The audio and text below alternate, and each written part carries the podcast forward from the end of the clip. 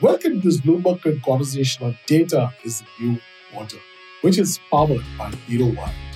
Insights are more critical than ever before for decisions, and many believe that data and using data right is as valuable as one of the most important facets for living, that is, water. Getting data analytics right is as important for driving customer loyalty and delivering a superlative customer experience. Data science, machine learning, and artificial intelligence are really the trifecta in the technology stakes that make this all possible. With 5G now in our sights in India, we are headed really for a paradigm shift when it comes to our understanding and use cases for data science, machine learning, and AI. But just as much as it is important to ensure that business strategy leverages technology strategy, that is the core elements of data, machine learning, and AI at the core, getting it right is equally, if not more important. Data science, ML, and AI are no magic wands, but actually need high quality data, which is often the speed breaker for many businesses. Today, in this Bloomberg Quint conversation on data is a new water, powered by Hero Vired, and part of our series on reimagining the techverse, we will aim to understand the state of data analytics in India, look at use cases, key building blocks, and vision for the future, and ultimately look at the critical issue of skilling, which is at the heart of getting analytics right. And to help us do that today, we have some really eminent experts uh, from industry and academia.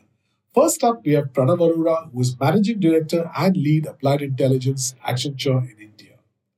Next, we have Dr. Avik Sarkar, who's Visiting Associate Professor, Data Technology and Public Policy, Indian School of Business. And we have Dipyaman Sanyal, who's Head Academics and Learning Hero Vired and considered one of the top 10 data scientists in India. Thank you so much for joining us here, gentlemen. Our pleasure. So, even as I uh, start, right, I, I want to, uh, like I said, uh, we hope to divide this into you the state of data in India today, understand some of the issues, the challenges, look at uh, sectoral use cases, and try and build a vision, a framework for the future, and finally understand the skilling paths. Uh, so, uh, Dr. Sarkar, I want to start with you. You've done some phenomenal work in this space. especially at the Niti Aayog, etc., creating some of these frameworks. So, when you see Indian businesses and government today, uh, do you think we are able to effectively use AI tools, or is there a gap between promise and really the enterprise readiness? So, so thanks, Ivor, for this uh, question. Yes, I think uh, when we look into the Indian businesses and both and the government, we are looking at a huge spectrum. So uh, there there will be some businesses, particularly from the side, say telecom, banking, insurance, which have been using data science and AI for quite some time. But then on the other hand, you see also sectors like, say, um, healthcare, agriculture, which are only uh, starting to use some amount of data science or doing very basic data insights generation from there. Uh, from the government perspective, also governments are always are, are a bit laggard in the in the adoption of, of emerging technologies so the use of data science and data analytics by the government has also something that has recently started in the last few years.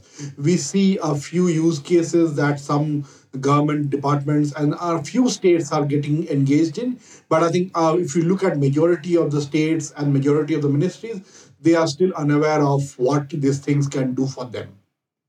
Great. So that's an absolutely amazing insight, Dr. Uh, Sarkar. And, and you're very right, right? Well, there are a few pilot cases. I think a majority are uh, still unable to really uh, make complete use of them. Now, Pranav, you work a lot with businesses, and of course, Accenture also works with governments across the world. So, what's your take on this from a business perspective? And uh, really, how do we meet? Uh, what do you see as some of the more important data challenges out there? And how do we get data quality right? You know? What are some of the gaps, and how do we bridge them? Uh, yeah, yeah. So I was first of all, thanks a lot for having us. But uh, you know, let me unpack that. There are a couple of questions there. So I think first up, there is a while there has been a huge increase in use of data in the recent times, there are still multiple challenges that people have around how they have thought about it in the first place. And I think that's really the first challenge uh, that comes, which is what is your data strategy? What is the enterprise architecture that you have and how does data fit into that And I think one of the key challenges with both the data quality and democratizing data is the clarity on the strategy uh, itself. Related to that is obviously C suite sponsorship, because sometimes uh, getting this architecture right, getting this investment, uh, you know, requires C-suite buy-in. And unless you have a fairly strong C-suite sponsor, which should hopefully be the CEO, it becomes difficult to get this uh, to get this investment. And then there are questions around obviously business case, which will not get answered when you do only part of this work. The third related point is obviously, you know, uh, the skills, and and you mentioned that briefly. Uh, but think about it, right? The the spectrum of skills that is now required has changed completely. You cannot think about only building one or two data models. You have to think about the kind of data products, and that skill set is is completely different. And uh, those, I think, are the three key factors that uh, we need to probably consider. Thanks so much uh, for that uh, insight, uh, and especially you know that you bring from your rich experience. Deep, I wanted to come to you with a slightly uh, different angle, right? I mean, we, we, we've understood some of the data challenges, uh, etc., and uh, maybe what, what we need to do to, what are the things that need to be done right. But one of the issues also is that uh, data is understood very differently in different kinds of uh, organizations, whether it's government, whether it's enterprise, whether it's startup. And uh, if, if you just look at enterprise and startups, you know, enterprises are very compliance driven. Uh, so maybe they're not as agile. While startups do things in a very agile manner, but you know they miss out on the important aspects of privacy and uh, security. So how can you know enterprises uh, really get the framework right to use data in agile manner, while startups you know uh, really understand how to prioritize security and uh, privacy when it comes to data use? That's uh, Ivor, a fantastic question because uh, when we when we work with startups, we see you know the usage of technology or open source has taken up uh, so much of their bandwidth and the way they're being extremely agile about it. But data security, data quality, uh, data leakage, the terms are you know not just becoming popular, becoming popular for a reason. Uh, I think as a part of our conversation with our you know faculty members at MIT also we were talking about data ethics frameworks, uh, right? So the researchers at MIT, they're doing a fantastic job trying to put together frameworks on data, data ethics, data governance, etc. I know some work in Stanford is also going on. The idea is to bring these best practices, especially to early stage startups. You know, a huge need for self-regulation will start coming in because the government or government agencies can only do so much. It has to be self-regulation at the end of the day. On the other hand, I see enterprises, especially in highly regulated sectors like banking or pharma, uh, healthcare, uh, being forced in some cases to avoid certain open source platforms because the mandate is clear. Uh, again, I think lobbying efforts or informing the government, having that uh, the dialogue with industry, I think that really needs to pick up. We don't really have an industry standard or a body which is primarily talking about data, which which connects industry, government, academia. We don't have that yet. And, but but maybe this is the right time to think about it for all of us. So, Dr. Sarkar, you know, you heard uh, both Pranav and Deep speak about some of the challenges. Uh, what's what's your take on it? Given that you've been in government, you know, you've uh, suggested frameworks, etc. You've obviously advised uh, uh, private sector also, and now you are in academia. So you've kind of bridged all the three. But what's what's your take on uh, some of these challenges, etc., and what we need to get right? See, see, data data challenges is very crucial before we can think about uh, reaping benefits out of data science or AI, which is a very very important thing. I can, I can give you an example. Um, when I, I actually worked extensively with the Singapore government also, it was through my work at Accenture. I, I was working in Accenture Singapore and we worked extensively with the government. And it was a very common thing in the education sector uh, over there to look at student marks and based on that suggest how they are going to do uh, in their in their future years and then suggest them electives and stuff of that nature so similar things. So they had all this data in digitized format, so they could run those things. And Ministry of Education in Singapore uh, could could help the gives insights to the schools and they can then tutor and, and have a discussion with the students based on that. The technology is the same, and it, um, the government of Andhra Pradesh, with one of the tech giants in India, had done a pilot on similar nature. They had looked at um, the marks of class 5, class 6, class 7 of the students, and based on that, they have suggested which are the student most likely to drop off. And you know, dropping off from a school is a big challenge in India. But the catch in the in the pilot that was done by this tech giant was that this data was not available to them in digital format. They digitized all this data by hand by spending months of of manual hours to to demonstrate this capability for the Andhra Pradesh government. That is very good if you have to demonstrate something that this works.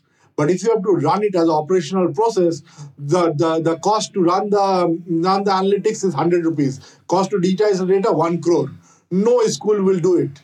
So, so that is where it, it happens. The, even though the technologies are available, the data, if it's not available in digital format, we cannot do those analytics. Even though the technology is available and and this sort of things are happening world across, and even in India, we have demonstrated that. But to uh, but to roll it out as a solution that can be be taken up from a pilot to a proof of concept to productization, there is a huge gap because the data doesn't exist absolutely. I think that is such a such a huge uh, uh, challenge, right? And I'm sure all of you all have faced it. I'm sure all of you all have uh, stories of. Uh, you know, I think uh, Deep was once mentioning to me when we had a conversation of a company that told him that we have multiple data lakes, right? Which is, which is, uh, I mean, a, problem in itself. So, you know, one of the things I also want to come to is, is really, you know, we are living in very uncertain times, and while it now seems like the pandemic is once again gone. You know, we felt like this even I think back in November, but then we had uh, Omicron coming. Uh, Pranav, I wanted to ask you, you know, uh, how is this the pandemic and the massive resulting disruption? How has it boosted really spending on analytics uh, and AI? Because you know, uh, companies, governments, etc., see this as very, very uh, uh, critical today. And uh, what's what's really been happening in that space? So, you're right. I think that um, this pandemic has had a huge uh, effect on spending. You know, we've seen uh, the number of players wanting to do these transformation initiatives go up significantly. Um, and, and, and there is there is a lot of data which substantiates how people who have either invested earlier in technology or started investing now, how they have outperformed. Our research around it clearly indicates that the leaders around technology uh, you know tend to do much better you know even four times better. Now w- what has happened is that everyone's kind of now jumped onto the bandwagon trying to say that hey we have to you know leverage this technology. But you know what's what's what way what's very interesting is that there are some players who have taken this time to think about it a little bit more strategically and make a long term investment. Think of it like an investment that they're going to uh, you know fundamentally change the way they run their business, fundamentally transform it. But there is another group which has kind of resort, uh, you know, resorted to a little bit of, I would say, short-termism. They are the ones who are looking at this and saying, "Hey, can you do this one use case for me right now? Can you plug this particular problem?" And I think, at least, uh, what our research says is that only if you're able to think about this in terms of infrastructure, in terms of the underlying investments that you need to make, would you have a better chance at uh, you know long term success? Absolutely, I think that is absolutely uh, key. Thinking long term and also using uh, uh, this time. You know, I, I, wanted to quickly jump to some of the sectoral uses and what's really happening. Get get into a little more of the granularity, right? I think we've spoken from a thirty thousand feet perspective, but I wanted to jump into a little more granularity. And I, w- I wanted to start out uh, with you, Dr. Uh, Sarkar, in terms of, uh, you know, uh, especially with, with your government experience, what do you think of some of the work that has happened already in, uh, you know, sectors like agriculture, public health, etc., in terms of data being used? And what do you see as some of the big possibilities in the coming years over here? So yes, see, there is there is good work happening, uh, but they are happening in pockets. So I can tell you that uh, the government of Andhra Pradesh um, is using drones, and based on the picture taken by the drones, they're using artificial intelligence to identify and detect what is the quality of the road. And based on that, they are classifying every small segment of the road into whether it's a good road, muddy road, or bad road, and which is then passed on to the administration and the APCM dashboard, the real time governance dashboard. This information is available in real time.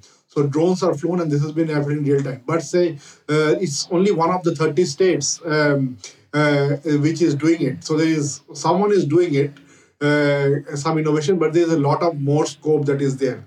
Uh, always we we also hear that agriculture advisory advisory for agriculture is happening in pockets. There is uh, again, I think we we often take the examples of Andhra and Telangana because I uh, believe that what they are doing in uh, in India is, is is much more. They are much more ahead of India as an average from the tech adoption, and because of this. Uh, of this rivalry between these two states, Andhra Pradesh and Telangana, they compete against each other and they are taking uh, overall India to a much more higher level because their use cases are really advanced. There, there is a RFP which I have seen. So they have gone from a pilot, uh, from a proof of concept to a pilot.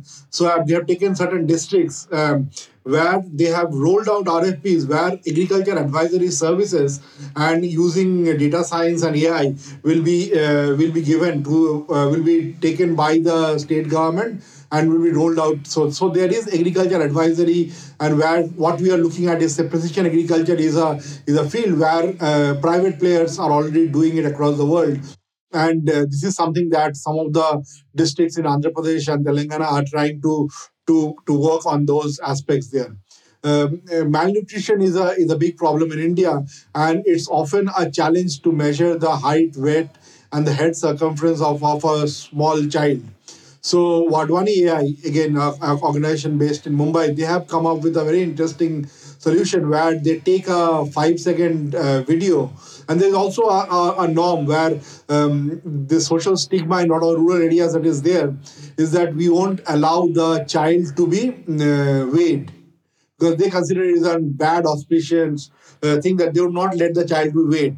Uh, so to overcome these things, um, what they have come up with that you take a five second video of the child, and based on that, the AI uh, estimates the height, weight, and the head circumference of the of the child. So these are there are interesting innovations that are happening uh, on on say on say small pocket. Again, this is a pilot which has happened in in, in UP in some districts, and they are now trying to roll it out.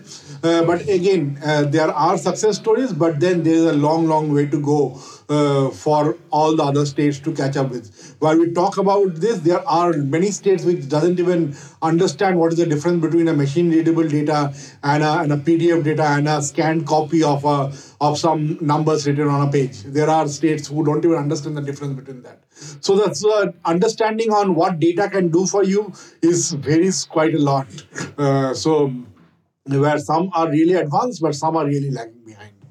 Well, you know, I think that is a reflection. I, you know, I, I wanted to come to you with that, Pranav. Uh, is that an accurate representation also in the uh, in the in the corporate world? You know, because uh, uh you know, basic understanding, right? And I'm sure to, maybe to some extent it is. While uh, maybe not in not in all sectors. You know, sectors like BFSI and telecom, they've always been very mature, right, when it comes to technology, and they are certainly big users of analytics. They understand data well. They understand uh, AI well. But what about some of the other sectors? You know, uh, like manufacturing, pharma, healthcare, etc. And do you really also see the same sort of problems that Dr. Uh, Sarkar alluded to in uh, in in you know different state governments again behaving very differently?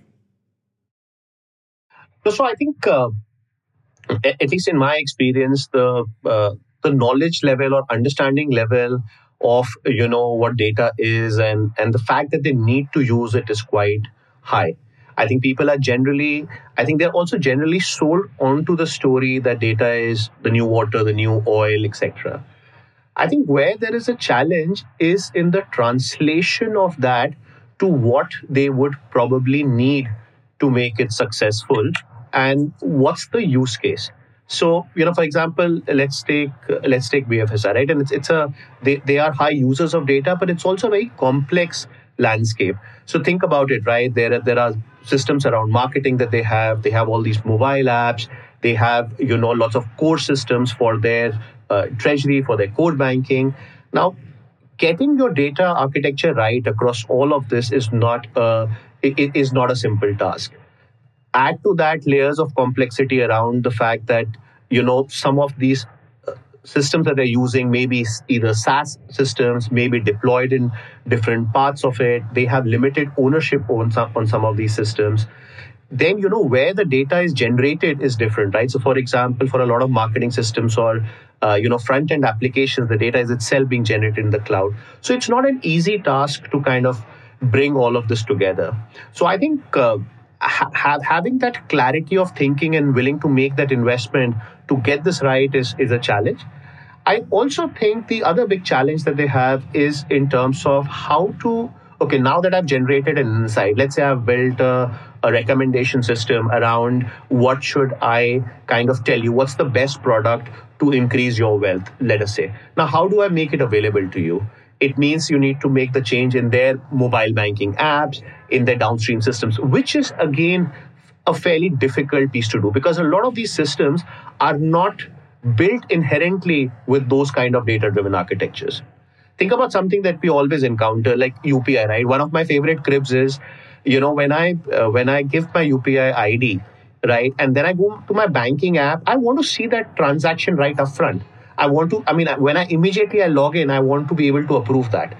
But is that something that works? That's a very simple data use case, but no, it won't work. I will need to go down two, three, four clicks into any bank's app to the place where they have those UPI transactions to approve that. So it's not it's not just about the challenge with doing the uh, you know doing the analytics or or building the AI, but also the complexity around the consumption of it and uh, you know equally so so machine consumption is one kind of challenge. The human consumption is is also a different story altogether. That's truly uh, you brought in some really amazing uh, insights uh, pranav uh, over there.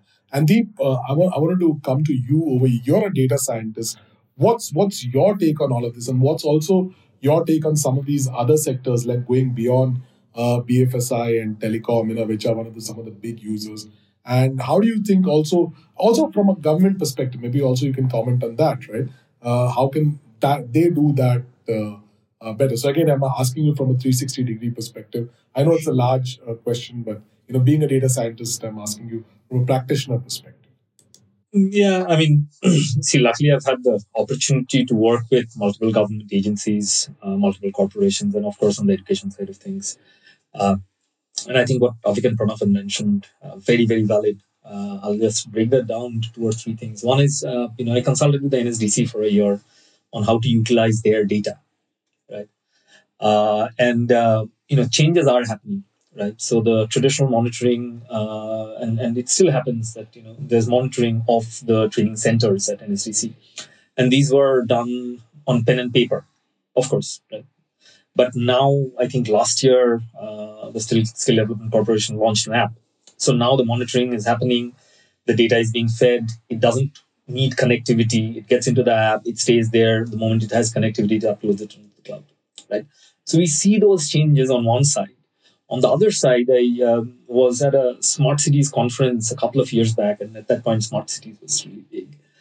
And uh, there were folks from you know industry, academia, ministries, of course, uh, whole day conference. Uh, at the end of the whole day, I realized that nobody has really used the word data in a smart cities conference.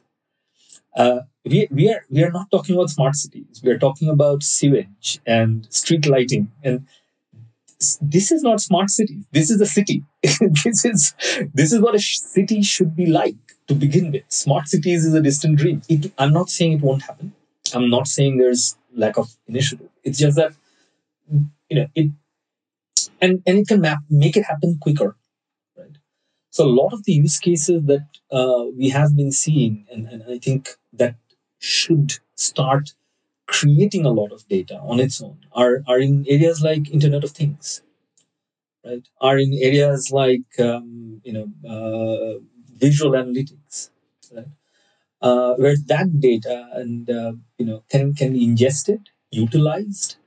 Uh, we had a, a, fantastic talk the other day uh, with uh, Sanjay Sarma. He's a professor at MIT, and uh, he was speaking to my students. Uh, uh, and, and, he's one of the you know people who built the standards for RFID worldwide.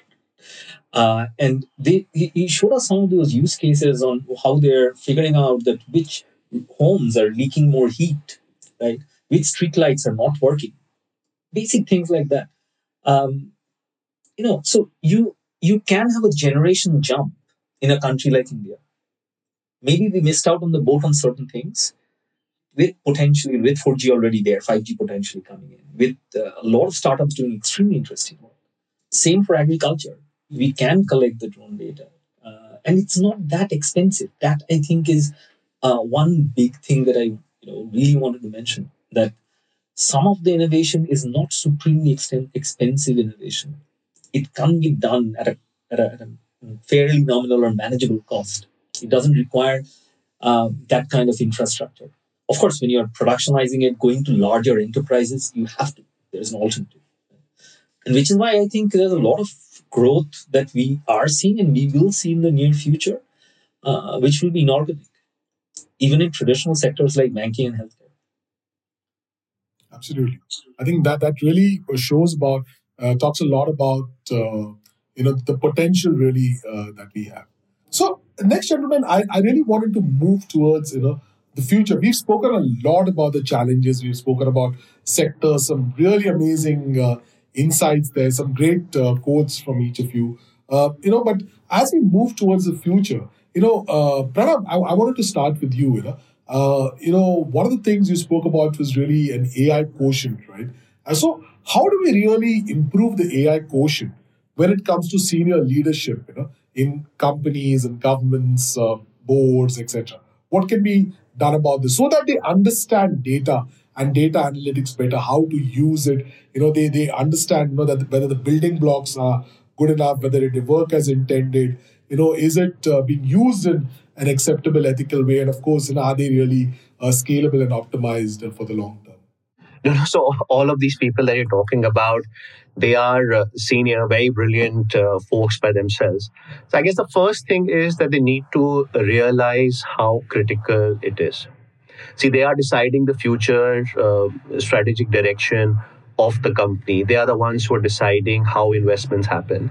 So if they do not understand what kind of a change this is, uh, you know, they may end up making decisions that they would deeply regret. So I think the first thing is that they need to they need to really understand that hey, there is this tectonic shift that is happening that is being driven by AI, and I think we've talked a lot about data today. We haven't really kind of climbed the mountain and and talked about AI and, and robotics and how an AI workforce is changing the dynamics of a business per se. So the first thing is that they need to understand. And I think if they do, there are more than enough resources uh, to kind of uh, you know pick up on it or, or understand the resource. I mean, I mean they would have enough connections within the industry as they speak to others.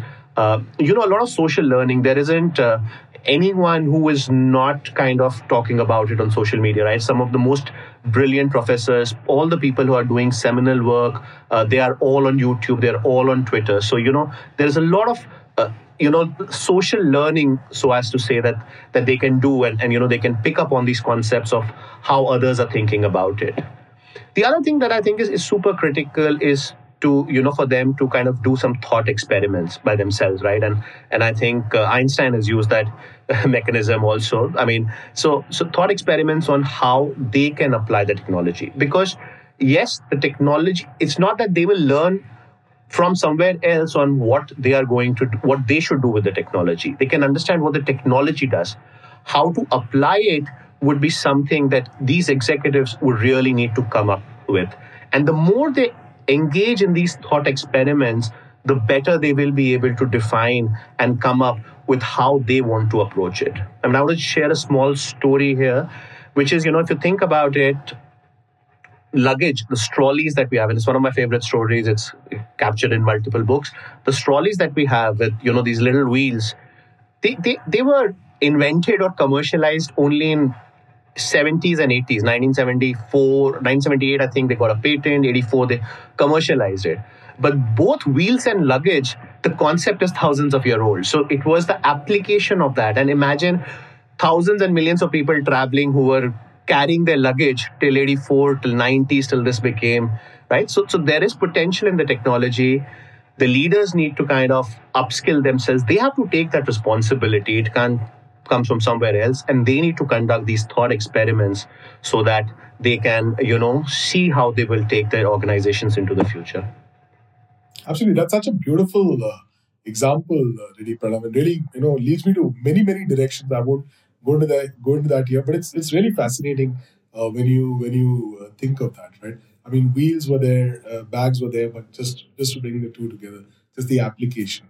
Uh, you know, one of the other things, and you referred to this, uh, Deep, was really establishing industry, academia, government initiatives, right, to really take some of these things forward from pilots into into realistic projects that are that work across uh, companies, across sectors, etc. So how, how do we really go about doing this? How, we, how do we really align this part of the vision? And could we also look at you know multilateral uh, collaboration? So, for instance, one that's talked a lot about uh, today is the Quad, right? The grouping between India, the United States, Australia, and uh, Japan. Now, while it's obviously seen uh, by some as uh, very uh, strategic and military nature, but actually it's not, right? there's a huge component of vaccines, etc. But you know, it, it could also certainly include elements of uh, data analytics uh, and more standards, etc. So, what's your what's your take on this? On this entire paradigm of industry, government, uh, academia collaborations initiatives, and maybe even if you look at it from a multilateral perspective. I think I'll uh, probably answer that in two parts. First is from an industry academia collaboration, industry academia government collaboration. I think it's in the need of the hour. I think uh, certain institutions are trying to do it. Uh, but uh, one of the things that I've seen, and we're just working on it ourselves, uh, is you don't have a single anyone in the uh, you know this ed tech or online learning space who's doing anything related to research and development. No one. And that's where the thought came from. Like, um, why you know there there are multiple people doing ed tech in this country across the gamut and they're doing interesting things. Um, they might be competitors, doesn't matter. Uh, uh, but is anybody going out there because uh, you are kind of at that point, right, where you know industry better than maybe traditional academia sometimes. You know the academics because, after all, you're a learning institution. Of course, we have our uh, friends in the government and so on. Um, not been done yet, right? Um, and it's, it's something that I need to do. Um, it's it's initiatives that has to be very individualized, but it has to be done. I mean, because you know, uh, most of the efforts that we see uh, when when industry goes to uh, the government, it just becomes lobbying. and, and, nothing against it. It is what it is, right? Uh, but uh, but then the the greater cause sometimes gets lost. Uh, that our students need to understand what sort of innovations can be done, which will be for social good, which can work with the government. Um, building in, moving to industry, getting them to work with education, and vice versa. Right? Uh, that's how the ecosystem is going to get built. We we know that we have such a huge skills gap in this country. Right? Um, we have engineers, we have uh, MBA students coming out, graduating, who are unfortunately unemployed. So the system has failed in some way. Um, but if these three things, these this, this trifecta doesn't come together uh, and, and and build the next step, I, I know there's some very interesting work going on in, in creating skills universities uh, by you know, governments and so on. So it's happening, uh, but I think the pace at which it needs to happen uh, should be it, it should be much faster because I, I, one one favorite term that I keep using is that demographic disaster instead of demographic dividend. I, I keep saying that everywhere I go that you, uh, your demographic dividend is going to turn into a demographic disaster unless you can channelize the energy of the youth and do it really fast. You'll be big, big trouble. Um, so it has to happen. I mean, I, I don't see an alternative if it doesn't happen. It's, it's that, that's a very sobering reminder, Deep. You know, and Dr. Sarkar, I wanted to uh, ask this uh, uh, of you too, whether you have something to add, because you know, again, uh, like I said earlier, you bring a very unique uh, perspective uh, to this conversation. You've been in industry, you you referred to your work at Accenture with what you did with the government of Singapore, etc. you've been in government with the Niti Aayog, which is one of India's highest policy making, making bodies, and now you're in academia and one of India's most respected institutions. So, how do you really see all of them really coming together and working to get uh, make sure that data and data analytics is better used in India, understood right, etc. Yeah, so um, I think Deep touched upon a lot of the important aspects, and I'll just build upon them. I think it's it's very important to understand that you have collaborators with you, uh, collaborators available to work with you. Currently, each of them work in silos.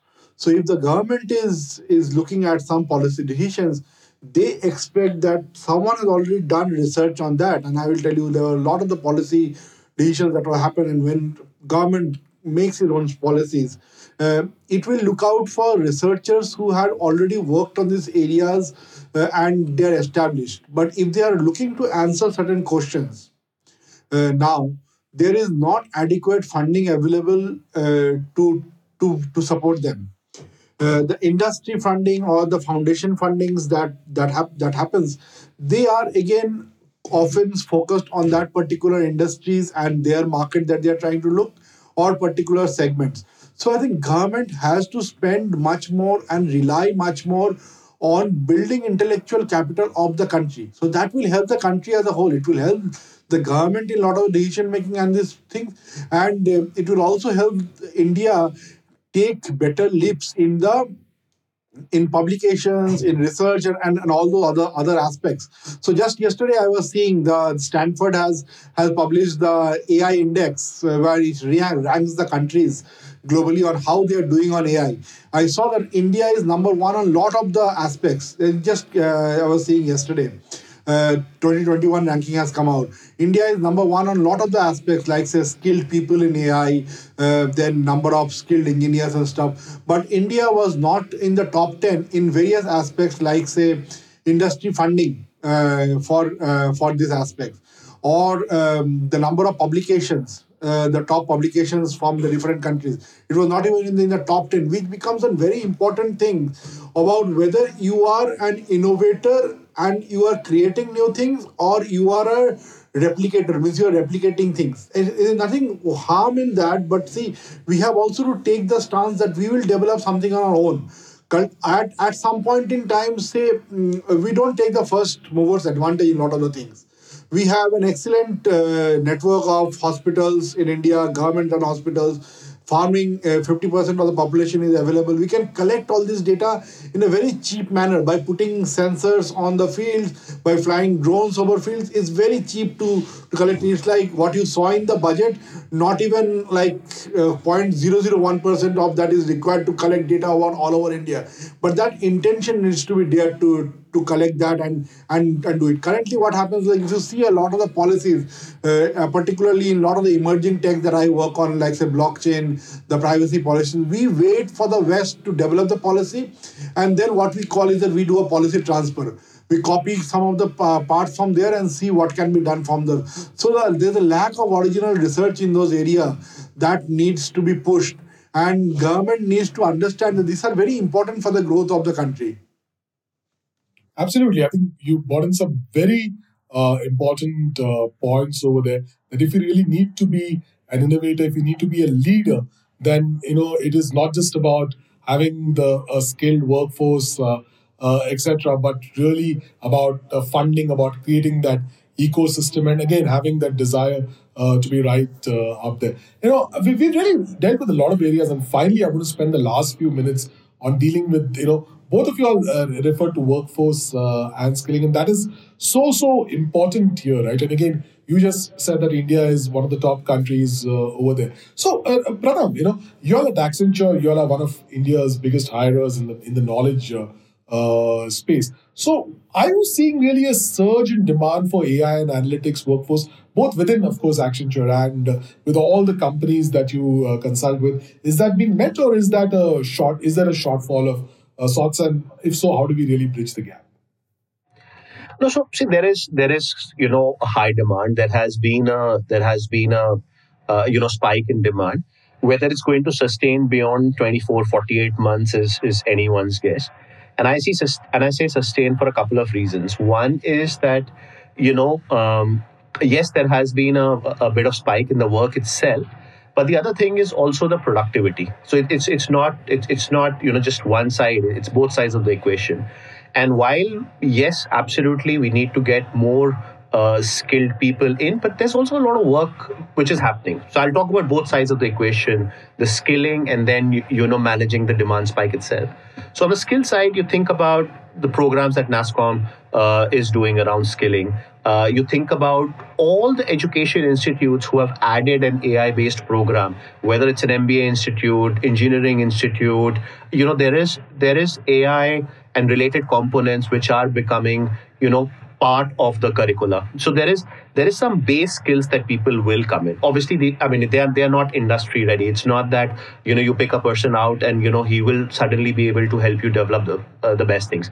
So that onus of uh, you know tr- transitioning people from the academic piece into making them really productive at work that responsibility you know firms need to take. And, and you know we obviously take that quite seriously uh, for our uh, for people who join us but there's but there's other side the other side of the equation which is around productivity i mean and think about what's uh, what what's happening on the productivity right um, all the things around devops the low code no code data science workbenches um, and and just the quality of the tools itself even all the cloud providers the the ready algorithms, the composable stuff that you're getting is also, uh, you know, really improving the productivity. So it's it's both sides of the equation. Um, the productivity piece, I think, so is a is a good way of creating capacity in the short term. You need to be able to kind of get your team to do more, take away all of the um, the the road the road task, use a lot more AI to do more AI in in a way. And uh, yes, um, I see a lot of action happening in terms of bringing skills. But yes, there is a there is a path between the base skills and you know helping them contribute in industry where uh, you know industry itself needs to play a role. So uh, you know, Deep, I, I, want to throw a part of this uh, uh, challenge really to you too, right? So how do technology and business uh, specialists really upskill themselves, right? uh, because you know as Pranav also said right they're not completely people are not completely industry and again now reskilling upskilling is becoming very important in this new normal as some of these technologies come and you know in, in some areas where they uh, replace jobs but also obviously they're also opening up a lot of new jobs how do really people upskill themselves to kind of take advantage of uh, some of these new jobs that are opening out in data science etc sure um, you know, and, and um, I'm very closely involved in this area, as you know. Uh, I think it's happening uh, both ways. One is we are seeing a lot of interest among younger people who want to reskill themselves. We are seeing that interest uh, not only in tier one cities, we're seeing that interest in tier two, tier three, tier four cities. And uh, as, as an organization, we are really going after that we are very, very involved in going at looking at folks in these tier two, three, four cities where I believe that a large chunk of our system has failed in some ways, right? Um, so that uh, upskilling initiative, I think, is happening. But what we are all trying to do is get industry involved as much as possible. Um, we need faculty members who have been in the industry we need the pranavs of the world to come and deliver lectures to our students uh, because you know uh, and, and and and I, and and we need uh, folks like Avik who has the experience in the private sector and the government to go and work in an university. Unless that starts happening at scale uh, we, we we won't see the reskilling or the upskilling initiatives working so well. It won't happen right? Uh, but it is happening. It is happening. We we we have these amazing faculty who, who have been industry professional, 15 years in the industry, 20 years in the industry, moving to full-time roles in you know in teaching. Right? That's where I think it'll it'll come from. Uh, the second perspective is uh, businesses, as, as Pranav mentioned, are becoming much more serious about upskilling, especially in the initial days.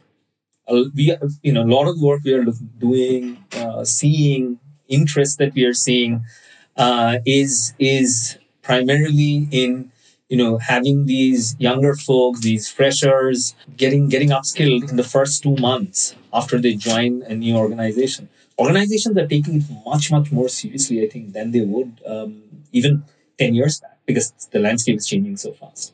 So it's happening. I, I mean we see the demand we see the interest uh, but it, we have a lot of people it's going to take time. Obviously. And you know it's very interesting know you said that you hope to see Pranav, you, you, you said that you know people like Pranav should really uh, come and uh, you know deliver lectures, and yes. people like Professor Sar- uh, Sarkar should uh, be in academia. I think Professor Sarkar has definitely moved to academia, and now let's see you know whether Pranav agrees to come and deliver lectures. You know, uh, finally, uh, one one thing I wanted to quickly just deal with you, Deep. You know, earlier, you know, most of this was around technology disciplines, right? Most of these technology was around technology. You had to have a technology uh, background. It mandated an engineering degree, etc. Is it the same with AI and data analytics, or are we seeing greater demand for perhaps people with a business education, MBA, etc.? Quick uh, take on that. Yeah. So from a data science perspective, right, and I'm going to broaden the horizon. Talk about you know data science is a catch-all phrase for business analytics, data science, machine learning, artificial intelligence. Um, over the years, I mean, it's been close to a decade uh, since I've also been teaching and managing programs and so on. The success rate of folks coming in from a non technology background and moving into this particular field has increased significantly over the last decade. Uh, I've had students who are medical doctors. I've trained three doctors till now, extremely successful, doing very, very well. Uh, I've trained multiple people coming coming from different kinds of backgrounds. Uh, students coming in from communication, right? And some of the work that they have done uh, is phenomenal. So I think there is a room uh, in this technology world today, which is very accepting in some ways. I mean, you know that uh, the, the, hedge fund D. Shaw, right? They hired poets, they hired philos- they hired philosophers, they hired musicians, uh, and they're one of the most successful quant trading funds in the world. I mean, but they have a point, I think. Pranav mentioned this, Avik mentioned this. It this is not a straight line discipline. It's it's changing, but it's very holistic. I mean, back in the days, you learned statistics. You were, you know, a statistician. Uh, you had some corporate person who understood the management side of things. You had uh, designers who were doing data visualization. Uh, you had today, uh, and of course, you had technologists who are build, dealing with databases and big data we expect uh, to bring all of these guys together, right, under the same umbrella and come up with something which is much more holistic. People who learn how to connect the dots. Um, and, and that's that I think is the future. I don't think it's going to be siloed between tech versus non-tech versus management. Com- I mean, think of computer games. I mean, it's it's as much technology as design as art as everything, and the metaverse, whatever you know. Yeah. Well, connect the dots. I think that is a very interesting uh, insight, and maybe a, uh, that's a great note to uh, close this uh, discussion. Uh, Dr. Sarkar, uh, what do you think about some of these workforce and skilling issues? Since you come from academia, and again, like we've said many times before, you both bring also bring that business flavor, and you really worked in government too. Yeah, so I think what what Dipyaman mentioned, connect the dot, is very very important and what also Pranav uh, alluded some time back, uh, what we primarily teach data science or AI in the education institution is to fit a model. If you get a data, this is the target that is here to do, and this is what you will fit. You have to identify these are some variables where which will fit the data, and based on your algorithm and how the algorithm and the maths will work, you will fit the data. I, Either it predict something or, or doing some sort of thing. But that is only a small part of the entire cycle. How do you go and collect data for this? Which are the data points that you require? Whether you have adequate uh, things there, uh, whether doing analytics of this manner is beneficial for the business and giving an ROI. And this is something that I've learned from Accenture.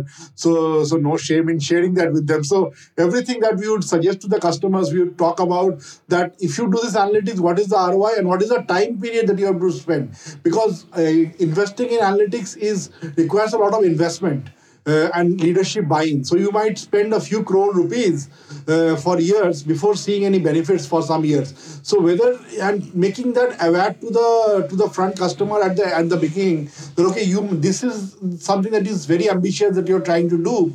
It might take you three years and then only you can reap the benefits as compared to this something that you can do as a low hanging fruit. So understanding this aspect and even after all the technology things has been done doing the change management where you as a person is used to taking uh, uh, advice or insights based on your own when you talk about AI based decisions. Now, instead of taking the decisions on your own, you have to rely or you have to rely some of your thought process to a machine. So, how do you share that? Do you trust the machine always? Do you trust the machine in some conditions, or do you trust the not trust the machine at all? If you're not trusting the machine at all, that means that whole AI project that the company has invested in has gone into fail. So there is a mindset change also that has to happen uh, there that will make this AI uh, successful. So how humans and AI can work in tandem and help each other is something that we have to work at. Whereas you see the narrative is primarily around how humans and AI will compete and who will lose the job. So the that is that has more of a of a masala angle to it, so you see more of that in the media. But I think what how what how the two will work together is something that has to become more mainstream narrative. Well, absolutely uh, fascinating. And on that note, I think we have to bring this close. We've really talked about so many issues here. We've looked at the state of data. We've looked at the challenges. We've looked at uh, sectors. We've looked at different use cases uh, over there. We've looked at really how do you, how do really build a vision for the future? How do you build some of these collaborations between industry, academia, government, etc. And finally, we've looked at the big issue of workforce uh, skilling and you know change management and how to really bring about that. Thank you so much, uh, gentlemen, uh, for being here, uh, for being part of this uh, Bloomberg uh, uh, quick conversation on data as a new water, which is powered by Hero Vired and part of our series Reimagining the Tech Techverse. I want to thank each one of you, Dr. Sarkar, Pranav, and Dipman, for the insights that you brought, for the time you took, and thank you for making this such an enriching discussion.